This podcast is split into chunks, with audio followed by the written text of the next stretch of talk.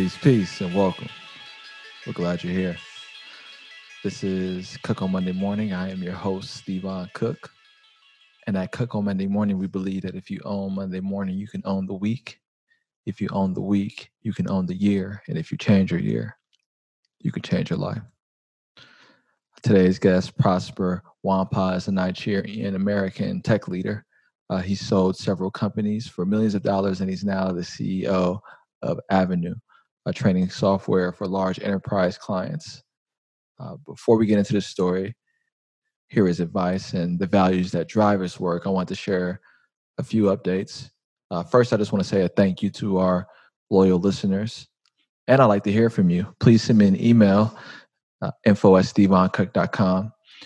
We should find a time to talk. I'd love to hear more about what you enjoy about the podcast. Also, if you have any questions, you'd like me to answer during the podcast, send me a message and we can read those off during the show.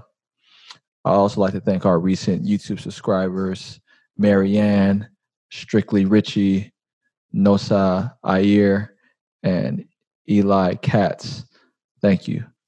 Um, I also like to thank Sir Coffee, who made a comment um, on Apple, and he said, The Cook Monday Morning podcast gives me a refreshing take on the first day of the week, presenting interesting conversations with a plethora of guests consisting of leaders from different backgrounds such as community, literature, tech, politics, and business.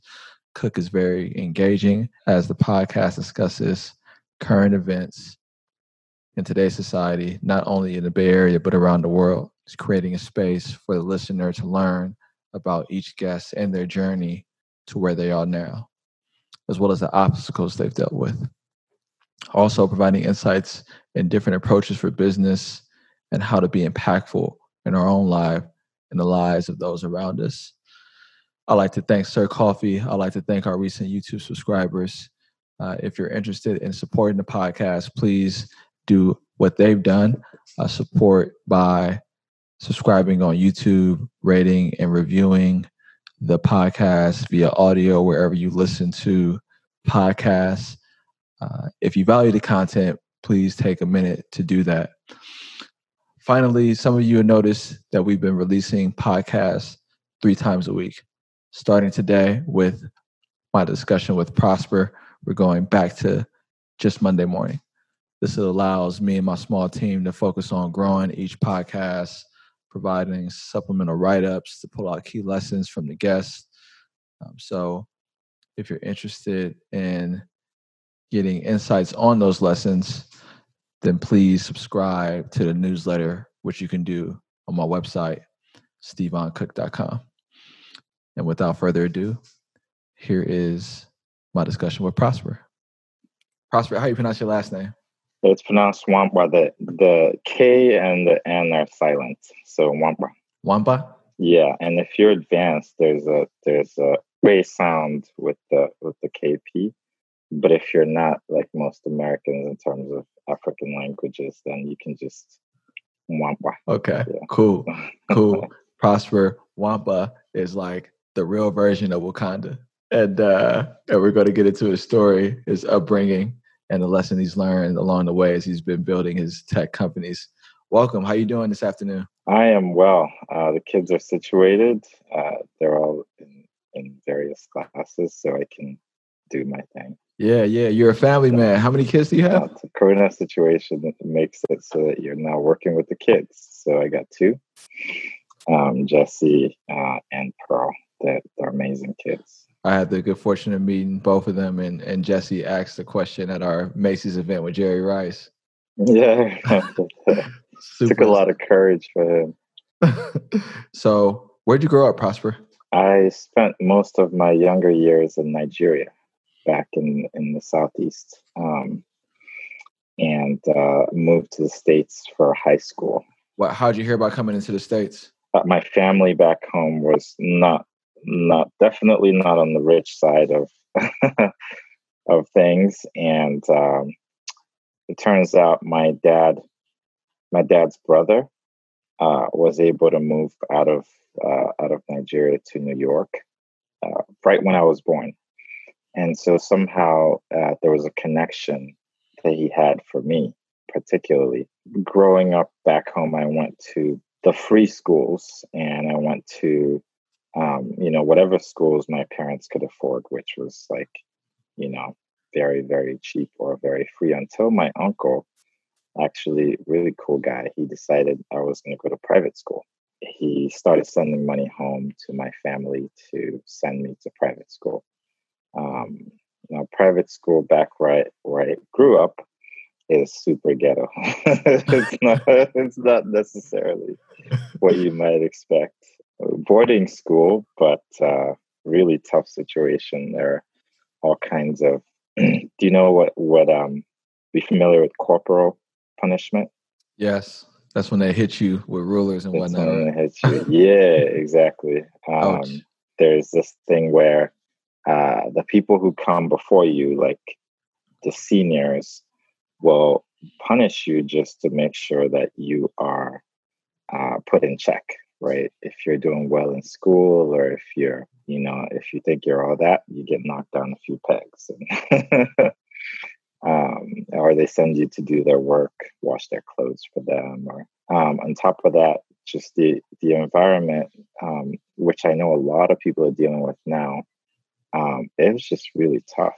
Um, imagine trying to study with no lights, right? Um, every day you're supposed to study and prepare for school, do your homework, but there's no power. So what are you gonna do? You gotta, you know, turn on some kerosene lamps and, you know, hang out with the mosquitoes.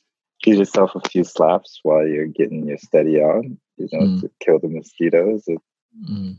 you know, that's that's what life was like back, you know, at, at the private school that I went to. um, but it was, you know, it was what was available. That's interesting. So, so the private school, it was a boarding school, and it wasn't. It didn't have like a lot of infrastructure around electricity, but it was Mhm. when you were there, because that sounds rough. You know, when you were there, how were you thinking about it? Were you thinking about it like, I'm so happy to be here, or you're like, I want to go home? Why'd they send me here? Like, what was your? Um, I was excited about going to school and learning. So it was only after the fact that I understood that, that those circumstances were not ideal. so in the moment, that was normal, you know, like, and so you just doubt, you know, you just um, thought about what you needed to do. My parents were really clear about being successful in school and, and working hard and being focused and not going after you know anybody who has ideas to distract you right? Like chasing girls. I didn't have never had a girlfriend until i moved to the states. It just wasn't a thing right? So there's a thing about you know perception. It's all it's all relative right? Um so back then i, I didn't think of it as a terrible situation and i still don't i think that going through that made me who i am gave me a lot of the character that I have, a lot of resilience, a lot of the ability to just see past what's happening in the moment and trudge on. If anybody knows me, they know I, know how to trudge on through whatever is happening. Yeah, I actually want to get into some of that um, perspective as we're kind of all contending with this pandemic. One of the one of the things I've always appreciated about you, not I mean, not only your your generosity, but how unassuming you are. Like you, the richest dude I know. Yeah, right. you say that. I'm joking. I'm joking. But um, but the success you've had in, in business, uh, you, you wouldn't necessarily see that success like when you just kind of meet you because that's not you're not like a you don't promote it. You just kind of get the work done. You know, you're in boarding school. You go to high school in the states. Where did you land in the states? Yeah, so um, I ended up getting a student visa. Got really lucky and ended up in New York uh, to finish up high school, and uh, I went Where to in New York? Oh, go ahead. Bronx. Okay. Bronx. I went to this uh, uh, high school in the inner city, and you know, it was a different kind of normal. Again, back when I think about it um, later, you know, it was pretty wild. We were, you know, getting checked at the door at 7 a.m. for guns, like metal detectors. oh, you went to a sure. you went to a yeah. okay. It was it was pretty. Uh, I thought you went to some type of yo. for all this time, I thought you went to some type of real high end like prep school in in the nope. states. You were in the hood. It was straight up. Okay, yep. continue. Yep. Metal detectors. Um, I mean, there's all kinds of stuff going on. For me, I was used to coming from an environment back home in Nigeria where if you didn't respect your teachers, for example, you know, you know, they would whoop your butt, right? Um, you had to call your teacher uncle and sir and auntie and ma'am, you know. But here I am, you know, kids are wearing hats in school and the teachers are begging them to take them off and you know they're strolling around the hallway and causing trouble you know and for me it's it just was strange um and so i just i just stayed out of everybody's way hmm. um and only gravitated towards people who were more like me so a really good friend of mine uh for example uh, jude if you meet him, he's super quiet dude. Um, he's a doctor now and uh, completely unassuming. That's the kind of guy I, you know, I ended up spending most of my time with because he's very low key, just wants to do his work.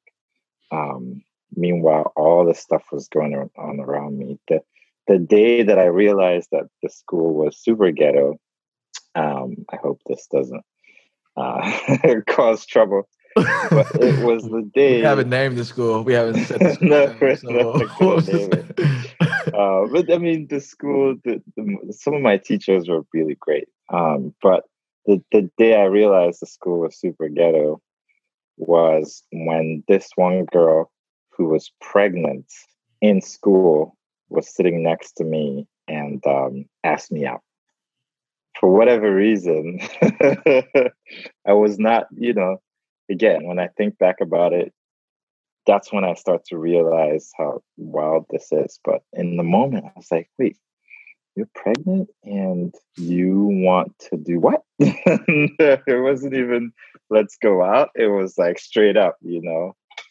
just uh mm. and I just was not used to that. I was about 15 mm-hmm. and she must have been the same age or something like that. Mm. Um and for me, you know, coming from where I came from, number one, you know, it's just very strange. And number two, I'm trying to, you know, I'm trying to be focused. I'm not trying to mess around. Definitely not trying to have kids in that moment. Uh, or mess around with someone who does have kids. Mm-hmm. My mama would beat my, it, just beat me. she would just, she would just kill me. Wow. Uh, so yeah, I mean, it was uh, it was really interesting. Things now are more crazy, I think, than they were back then. Mm. Um, but yeah, it was an interesting experience. So it was easy for me to look like a good kid uh, in an environment like that, and I think in a lot of ways that helped me, um, like give me that extra boost of confidence because just doing your homework in that school was like, "What? This kid, this kid mm. did his homework." What? Mm. um, Low bar. Yeah, and so for me, it, it, allowed me to just keep pushing on, and um, uh, gave me that confidence to just keep going to the next thing. And that juxtaposition is interesting because you know, like you, you're, you're talking about a place initially where um, there wasn't electricity and uh, and it sounds like it was you know it was a, a, lot of extreme poverty, and then you're going into a community that's like a lot of dysfunction, a lot, yeah. of, com- a lot of community dysfunction, and uh, and people that and, aren't. Go ahead. And by the way, I want to I want to set the record straight. When I say there's no electricity, this is a very common thing in Nigeria. Mm-hmm. There is power, there is like electricity, the infrastructure is there, but it's not close to consistent. So like, you know, you might have power for two hours in the day and then the rest of the day there's nothing, right? So I want I just want to make sure that that's that's clear in terms of yeah no i appreciate that context yeah what so so you are in the Bronx attending a public school and then you hear about Williams College. Yeah. Um How'd that happen? So so yeah, I you know, as part of me trying to be, you know, keep my head down, um I uh associated with the people who I, I saw trying to do the same thing, which became, you know, which made it so that um, the teachers I ended up uh, spending more time with were the ones who really wanted to help. Um, I gravitated more to those those kinds of teachers, the ones who wanted to take the extra time to, you know, help me keep pushing forward. And so, um, at some point, uh, my guy, uh, guidance counselor uh, referred me to, and, me and Jude, by the way, Jude is another guy you should talk to. Um, they referred us to this one guy named Phil Smith. Yeah, he's this white dude who's really cool. Um, his whole mission was to go into inner city schools and look for kids who were at the top of the class or, you know, um, unable to find these opportunities on their own and help them uh, get into Williams. And that's literally what he did. He, you know, he sat us down. He said, "Hey, how would you like to check out Williams?" Williams, sure. Um, so he flew us out to check it out, and he showed us how to apply. And um, I, I, know that guy to this day. I don't know if you ever met him, but really no. Phil Phil Smith. Phil Smith, yeah. Shout out to Phil He's Smith. Admissions, yeah. Admissions guy at Williams. Okay, okay. Yeah, so I, I have Phil Smith partially to thank for what, how I met you. so we we didn't get into your story about, and I, I, just happened to have heard it from you before about how you fell in love with computers, which oh, yeah. ended up kind of being the focus of your career. You you were a software engineer, started companies, so companies, which we'll get into shortly. But um, how did that start? Yeah, so uh, back in the Bronx when I was going to school, uh, one of the things that I really enjoyed to do was um, sneak off into Fordham University. They had a program where they allowed uh, students to get a library card and be able to attend and actually study in Fordham University. And they had computers. And that was my first experience of computers. I was, what, like 16 by then? And so but i didn't know what to do with computers. I would just go in and browse the internet and read and do my homework. Uh, but i just really liked uh, just trying to use you know and learn uh, and and study you know what computers were, were all about.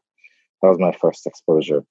Then i went to williams and that was where i took my first computer science course uh, which was mm, a painful experience to say the least. It was mm. uh, just from from the point of view of being someone who's usually succeeded in school. Um, I did really well. I was like top three in, at Columbus, um, and then I got to Williams. Everything else was fine. Like math was great, chemistry, all that. I was actually, by the way, supposed to be pre med like a lot of other immigrants uh, from yeah, Nigeria. that's very Nigerian. that was all my parents wanted to say. Uh-huh. You're a doctor. There's nothing else you can do. And so I I learned about this computer science course and I got excited because I, I, you know I just love the idea of computers. Um, and I took that first course. It was a robotics course, and I did my worst ever um, at Williams. It was like a C plus. Mm. Uh, that, that, was my that was my norm, but so I, I get in there and I, I'm just struggling because you get all these all these white kids who are just clickety clacking away mm. at the mm. computer and I you know I hadn't officially learned how to type so I'm just typing mm. with one finger at a time and and the concepts were so foreign to me so I would just like um, come to class, and that would be like 1%. I, I would only get 1% of the way through understanding what the heck was going on. Mm. Um, and so I would go back to my teacher after class, I was always in office hours. I was always at the computer lab. I was always, you know, trying to figure things out. But after I did that class, I realized that I actually loved it. I loved the process of building stuff, building software, um, and wanted more. So I went back in, and and again and again I did. You know, the next course. Uh, my favorite, you know, the teacher who taught me that that first class. Long story short, I ended up taking a, a really advanced course with her mm-hmm. uh, at Williams before I graduated, uh, advanced robotics. Mm-hmm. Um, and I ended up getting a really good grade. It was like an A plus or something. I remember her like talking to me. She did the first class and the last class. okay. And she was really impressed by the gap uh, that I, I, leaped over to be able to do well in the other class. Um, but I remember just many moments, the look I would get um, being the one black dude who's just, you know, I'm sure I'm sure it was because I, I you know, of how I looked. I don't know, but you, know, you you ever get that look from a teacher who's like, "Yeah, I'm, I'm going to spend this time with you, but I don't know." Mm-hmm. like, mm-hmm. you know, God help you, man. it was just yeah. like slowly trudging on. So it was your it was your most challenging academic experience initially, but that drew you toward it. You know, one, one, one of the things that I'm kind of picking up from your story, um, I kind of want to ask about your relationship to to Black Americans and like what that was like for you, sort of coming over as a, as an immigrant, and how that shifted or um, evolved while you were at Williams. But uh, hearing hearing your upbringing, it sounds like you came over here. You can correct me if this is wrong. It sounds like you came over here like on a mission. Like I'm here for school. You know, like that's and and for and it's really impressive that as a child, adolescent, you maintain that focus. It sounds like culturally it was it was just sort of expected and kind of instilled in you, but you you are here in the states. Are your parents still in Nigeria? Uh, yeah, so my dad is still back home. My mom passed, unfortunately. Oh, but um, yeah, but my dad is, you know, he visits. Uh, he prefers staying back home. Mm-hmm. But yeah, um, and but throughout throughout high school, were they were they they, they were, were back home? Okay, yeah. so you're away from your parents. You're here mm-hmm. for school. You go to Williams. And, and one of the big motivators is just wanting to be able to help you know because that that's actually why i came here when you're when you're moving to the united states especially if you're not like a toddler okay and you're moving by yourself the expectation is that you're sending money home asap otherwise you're just a failure. That's mm. just how it is you know? Mm.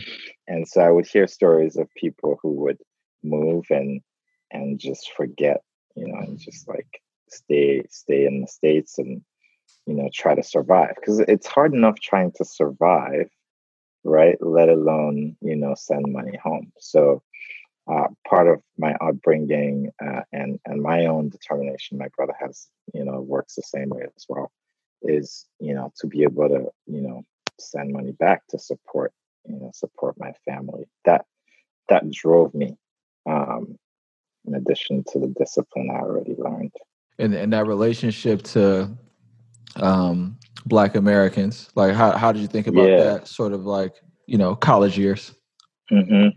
Yeah, like my experience has been that we've had um, like Africans coming into the states and and uh, Black Americans born here. Um, we have a lot of similar like experiences. I mean, I don't. I, I read some in some places that you know somehow we're different i don't think we are i think it's it's a, a different kind of economic difficulty I, I would say that you know growing up in nigeria you're surrounded by poverty and oh not everybody of course but i mm-hmm. was and um and you look around you you see people who are not as educated and don't know the way forward and don't have a lot of things they're doing. Um, for me, my experience, when I match that up with a lot of the stories I've heard, my friends who are, are African Americans who grew up here, very similar. Like you're growing up, your parents didn't finish school. You, you know, they don't know how to show you the way forward. You just have to stumble through it. Mm-hmm. Um, and when you're driven, you, you're finding the way yourself, right? Mm-hmm. Um, I share that with a lot of you know my friends who are, you know, who are uh, uh, Black Americans, um, and so I think I, that's where I that's how I I think about it anyway. I think we have a lot of shared experiences. The the difference I think is perhaps um, having uh, I think being coming from Nigeria, one of the things that really made me go just super crazy on uh, overdrive mode is going from a place where there's not a lot of opportunity to America where, you know, even though it's it's harder to reach that opportunity as a black person, at least you can see it mm-hmm. right? Like at least there are some paths, you know, that you can take. Like going to Williams, I would have never been able to go to a school like Williams back home. There are schools like that, but that would have never been a thing unless my parents knew somebody. Mm-hmm. Whereas here in the US, like at least it's you know, there there are things if you're lucky um that can get you into the right position. So it's a really intricate relationship uh, that you that you mentioned that uh, we could probably spend three days talking about it, just just yeah. dissecting. Yeah, I, I do want to come back to it because uh, I know this is I know this like perception and elevating the Black community, you know, uh, in America uh, specifically is something that you care a lot about uh, yeah. and I'm sure you want to do it in other places. But I kind of want to get started on your your business experience because yeah. that is like really impressive, which you wouldn't say. I'm I'm a big it up. celebrate you a little bit while, while we on the yeah, line together. but um, the one of the reasons I brought up this this focus is because you know it, it is really required when you step into anything that's sort of entrepreneurial, right? like you come into Williams and, and tech is the tech world, you know, you're you're you're like you're still a relatively young man, right? Like the tech world is like the coding emphasis, is computer science emphasis mm-hmm. wasn't at the time what it is today. Right. Right. And but we hear about the Steve Jobs of the world, the Bill Gates of the world, like they're sort of mm-hmm. all public figures. Um, Facebook hadn't started. Like I, I don't think when you uh, were in college, maybe toward the tail end of college or something like that. Started, yeah, at the end of it.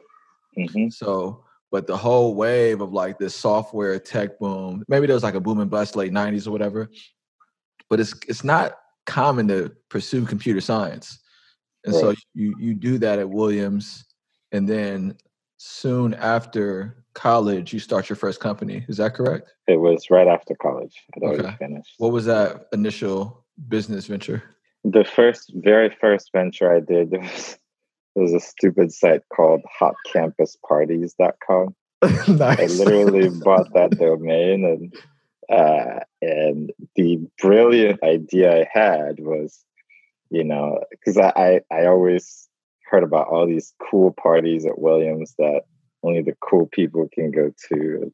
And, there were, there were but, no cool parties at Williams. but proceed. Go ahead. um, so, um, anyways, I, I, I figure, hey, you know, why not make? At the time, Facebook was starting to be popular, and I wanted to make a site where uh, college kids to find out about about parties happening on their campus or nearby. Um, I had attended a couple a couple parties at other campuses as well, like Amherst and you know Harvard, Mm-hmm. And I thought, hey, it'd be cool for, you know, kids to be able to just learn about these events and check them out. Um, so that was the site. And we launched and got about 2,000 users to visit it from Williams mm-hmm. and uh, ended up uh, realizing that that traffic didn't really stick. It called Eventster, which was kind of a more general form of the same thing. So social calendar, it, it, it's basically Facebook events, right? Mm-hmm. Um, and this is going to be an interesting one because my company did have a little bit of back and forth between Facebook and and us back then. Uh, mm-hmm. Because when we built that, Facebook did not have events. Um, Facebook was just one face picture, mm-hmm. and you could um, upload that face picture, and that's it. Um, but uh, so we anyway we launched that site and became really popular um, grew pretty quickly to about half a million users within like three weeks or something. Wow. Um, yeah, we did some growth hacking, which is really interesting. Um, but at any rate, that got us into a conversation with Mark Zuckerberg. We went to chat about whether we could work together.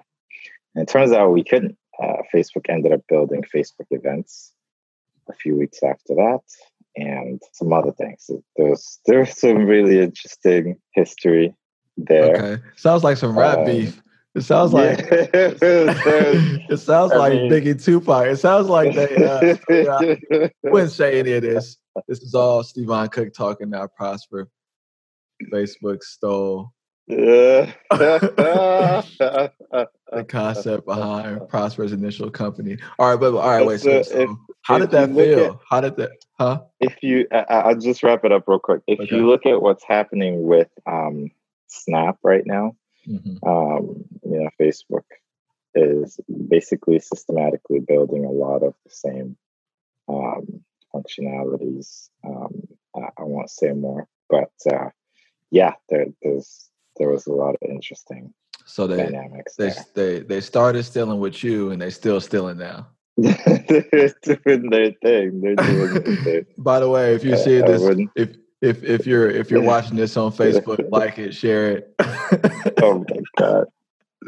if you like this on um, Instagram, uh, they either buy you or steal from you. I guess. Get yeah, I mean, uh, they're very. I give it to them. They they were very innovative. They were really fast, and uh, they were able to raise a lot of money. We were about, you know, we had four million users. They had twelve million users. Mm. Um, they were offered, you know, someone offered to buy them out, and many, a couple times, right? Yahoo, and then someone else. They're like, "Nah, we got this." Um, but we ended up getting bought out when we got offered that acquisition uh, because we realized that you know, Facebook was way ahead of the game.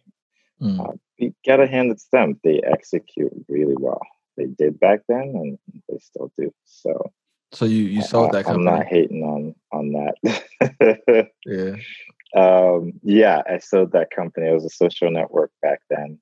Uh, actually, we were profitable, which was really, really strange back then. Uh, and if you remember, uh, everybody was getting on Facebook for not being profitable, right? They would grow and grow and right. grow and grow.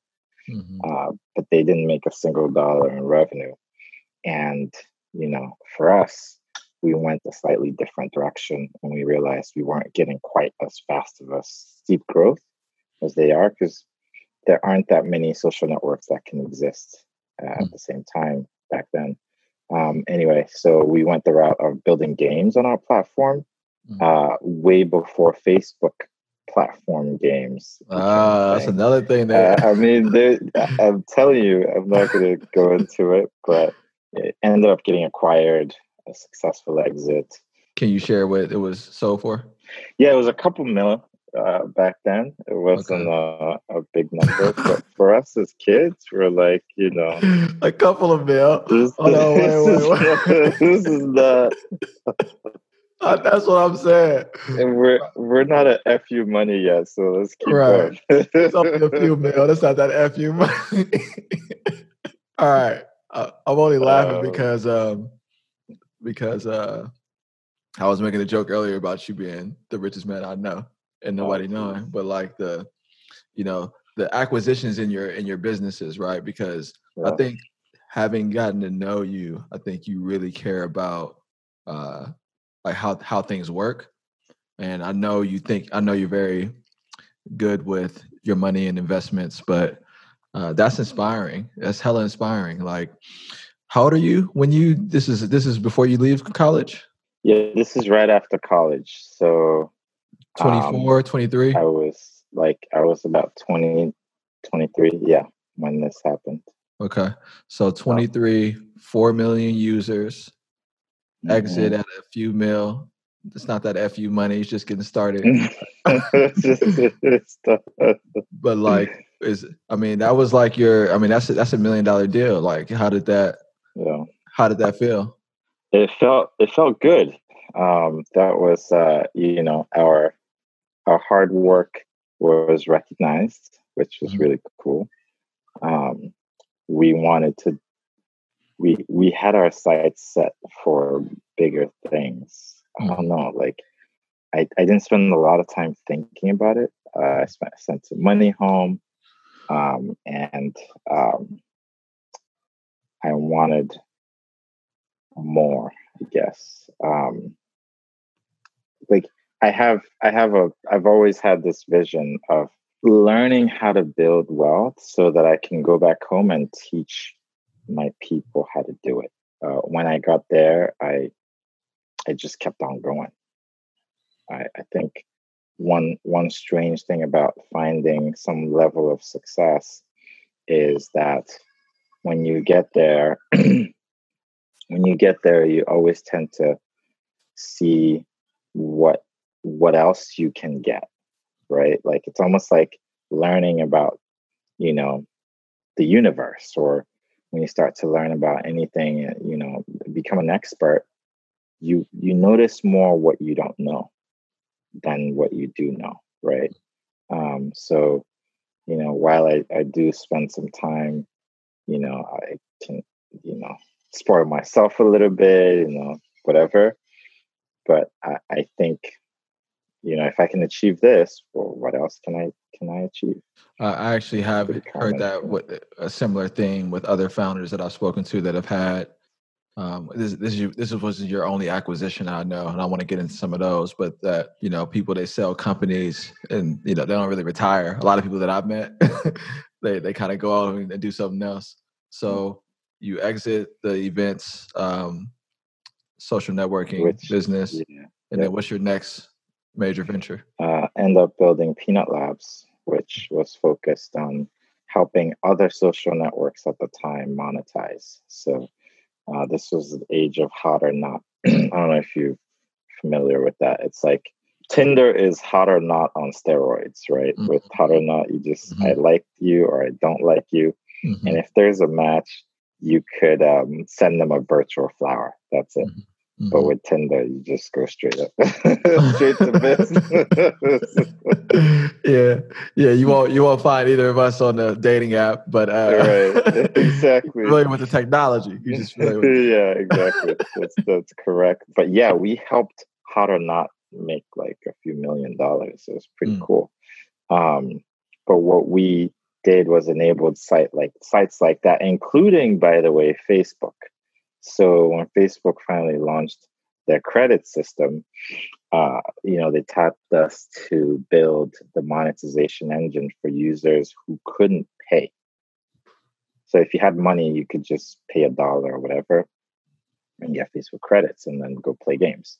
But if you didn't want to spend that money, you came to Peanut Labs through different channels and partners and and then we would give you a survey to take. You take that survey, our clients pay us 20 bucks, 50 bucks, whatever it is. We mm. split that money with Facebook and everybody's happy. The user does get peanuts, hence the name Peanut Labs. mm-hmm. And peanuts is just really a virtual currency mm-hmm. uh, that became really popular back then. Um, it's one of the things we launched before Facebook. Uh, in our network, we had a virtual currency called Peanuts uh, right. back then, the, the mm-hmm. network that we sold. Uh, and so that's where the name came from. Peanuts is virtual money, right? Okay. Okay. And so, yeah, so Peanut Labs uh, scaled pretty quickly. Uh, when we got acquired, we had about 80 people, and the acquisition amount there was undisclosed, but it's uh, over 30 million. Mm-hmm. Um, and uh, it was a, definitely a step function in terms of you know like a successful exit as well and the, the year that it happened was yeah, it was a remarkable year for me that's the same year i got married and um, a bunch of other things happened but uh, mm. yeah yeah, so you're starting to get a little more solidified. You you you don't have any kids yet, but you you get married. You have your your next mm-hmm. exit. I signed that deal right before my wedding which is really nice. cool. So I always told my wife, I want, I want to be done with my first company before we get married, and uh-huh. you know, and uh, and I proposed as the deal was looming, and we got married a week later, mm. and it was done. Mm. So, how long you been married now? Dude, we've been married for ten years. Oh, congratulations! Yeah, thank you. Yeah, August will be yeah ten years, man. Uh-huh. That's that's impressive. I mean, I mean that's a that's a whole other how to keep a marriage going. That's another podcast. Yeah. I got I got a lot of stuff in me. I got to start. so ten years ago was your your when you got married and your second acquisition. Mm-hmm. Um, the the company you run now is called Avenues, correct? Avanoo. Yep. Avanoo.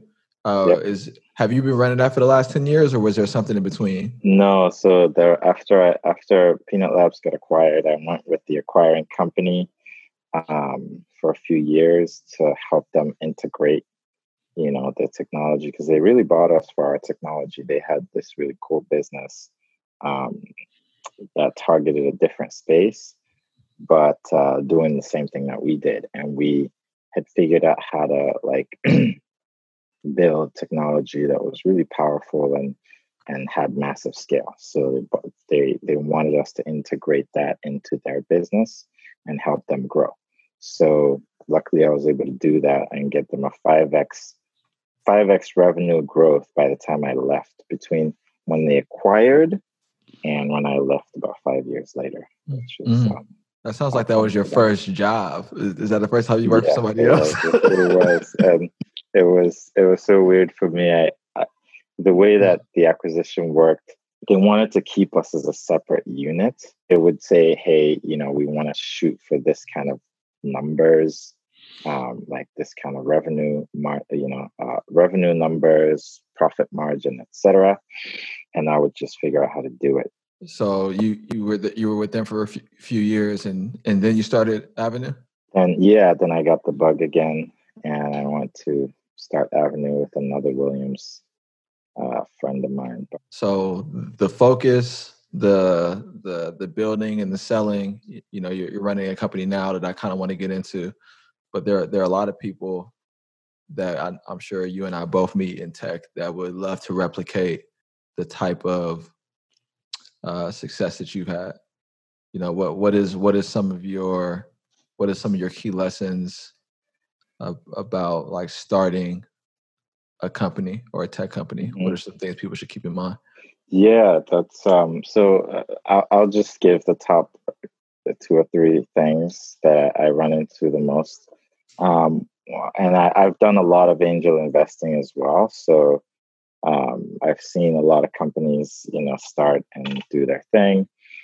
Uh, probably the one key thing that people often miss is when you're starting a business, they, people always think, okay, I'm going to have the idea, then I'm going to raise money, I'm going to make it happen. No, it rarely happens that way.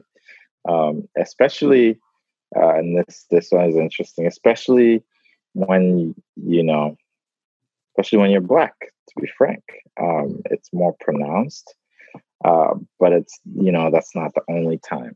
Uh, I think you know, uh, when your network, when you're black, you tend to not have a strong enough network of people who just have money. Like I know a couple friends who went to school, and because of where they went to school, who they know, they were able to get their startups funded uh, much faster than I could have. Right? Like, long story short, find traction first right? Find a way to prove that people want your stuff.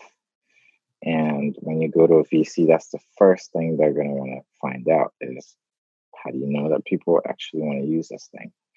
Uh, and it's a number, it's like numbers that are going up and to the right, right? Whether it's your daily users or your revenue numbers or something, mm-hmm. um, that is super, super critical. Second thing is um, find a co founder of people you want to work with who have the same passion as you do for building what you want to build and who will throw in a lot of blood, sweat, and tears uh, for the first, you know, until you get funding.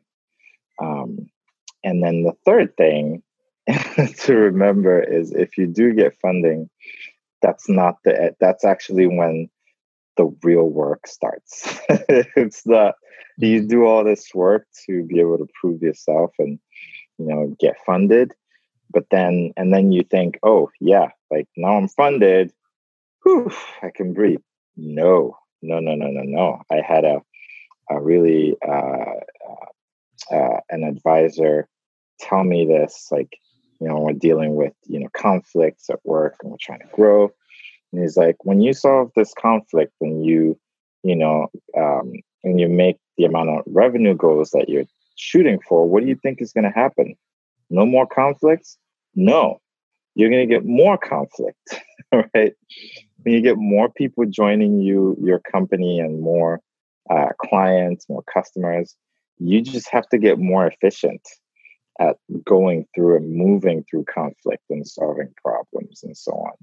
And that's that's the paradox of of finding success, right? Finding success. You know, one of the things I noticed is, you know, when my first company got acquired. I realized, oh, I got some money what am I going to do with that money? and that's another thing you you got to solve for, and um, and so on. It's the same when you're building a company. You you get a bunch of people, and now you have responsibility. You don't want, you know, you are now responsible for their paycheck to make sure that they are, you know, they get paid every every month, right? So now you got to think about that, and so it's just a a series of escalating responsibility right? And if you think about it that way, um, and it gets you excited, okay, go do it. Um, if that that sense of responsibility, you know, scares you, then you know maybe not a good idea. yeah, we, we don't we don't have a too we don't have too much time longer. Um, I do want to ask you about a little about avenues and and what the vision is now because you you mentioned being able to learn and then teach people back home. I, mm-hmm. I, I, know you're active. Uh, you just mentioned you're active angel investor. Um, share a little about what Avenues is. Yeah, so Avanoo uh, really our, our mission is to help organizations improve their culture. Uh, we do that by helping individuals tell their stories and uh, and have their colleagues learn from them. And then we provide analytics to help you know, uh, HR in particular understand the trends that are happening within their org, within their culture, and and use our tools to uh, navigate and improve it in the way that they want, right? Um, so, so yeah, that that's we've seen a, a lot of incredible growth since we started. The the journey is is ongoing to say the least. Mm-hmm, mm-hmm. Uh, but it's been a fun, it's, a, it's been a learning experience. It's mm-hmm. all my all my startups have been. right. so yeah, so you've been building avenues. That's that sounds like that's your your focus. But um, what is what is the vision? Like what what where do you where does this end? So for Avanoo, yeah, I mean we want to build.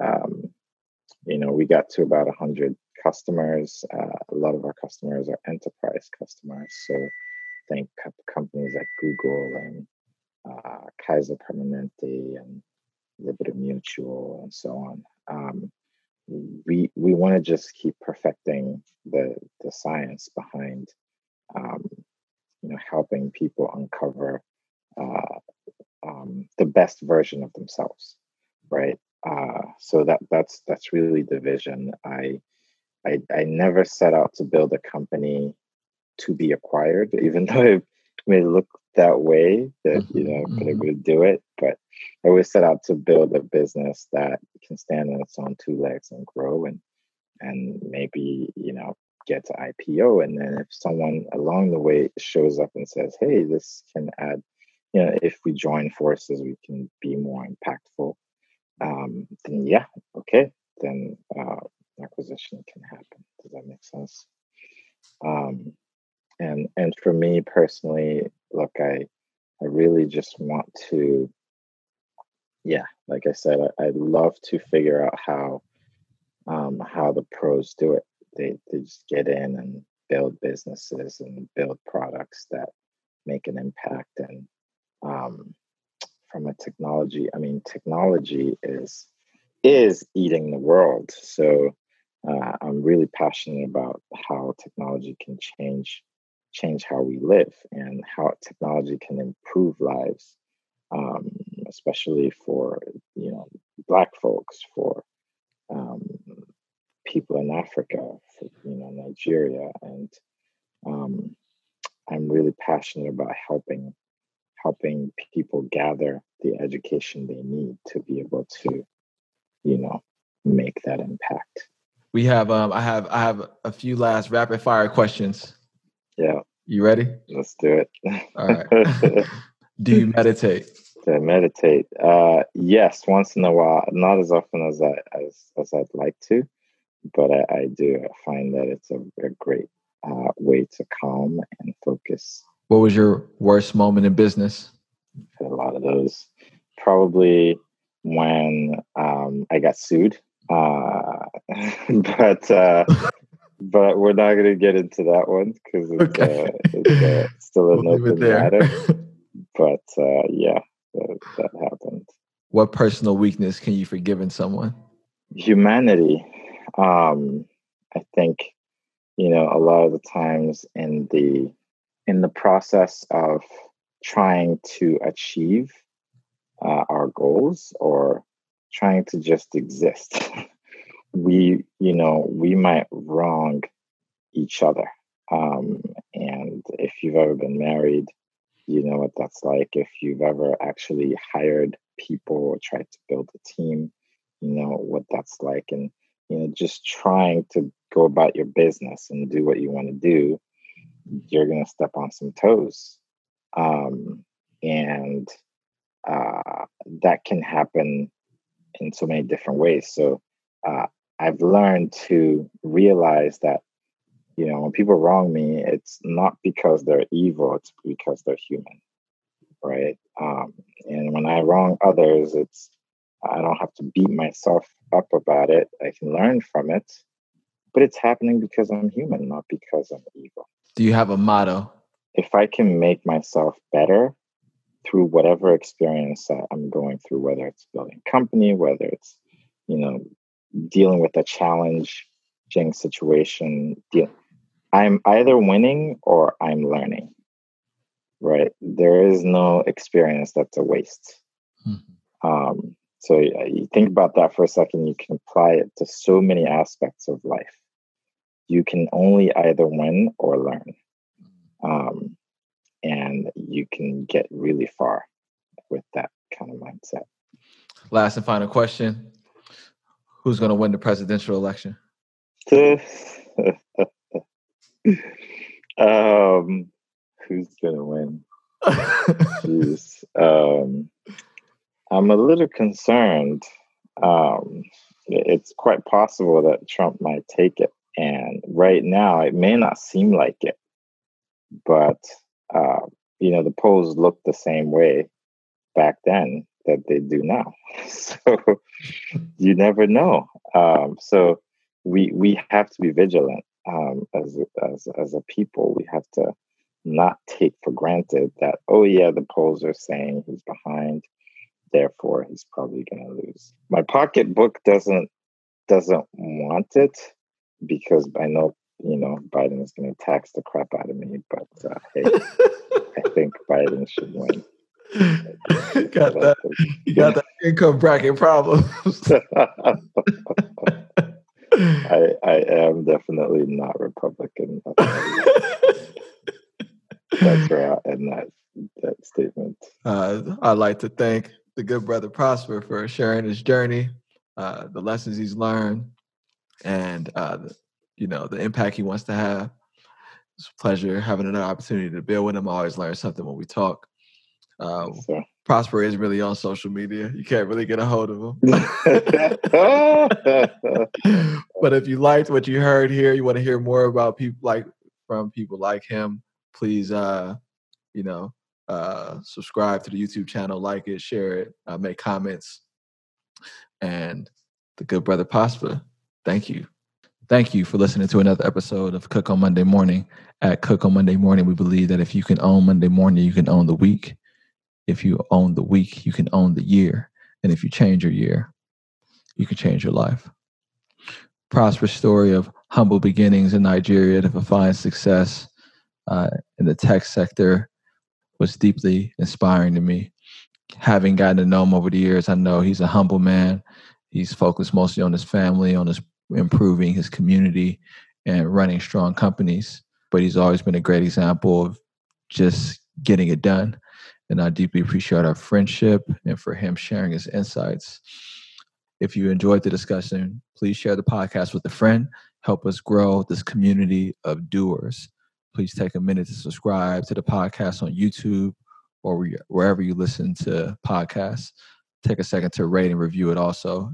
It's all quick, it's all free, and it really helps us grow our audience. Cook on Monday Morning is a product of the Luther Harris Holding Company. It's a boutique consulting practice that focuses on providing strategic partnerships between business and government, recruiting diversity, talented leadership roles, and helping leaders drive impact within their organizations. To learn more, you can email me info at stevoncook.com.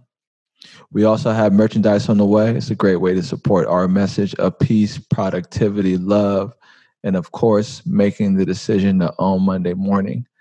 Uh, we are trying to create the type of intention to improve ourselves and our communities.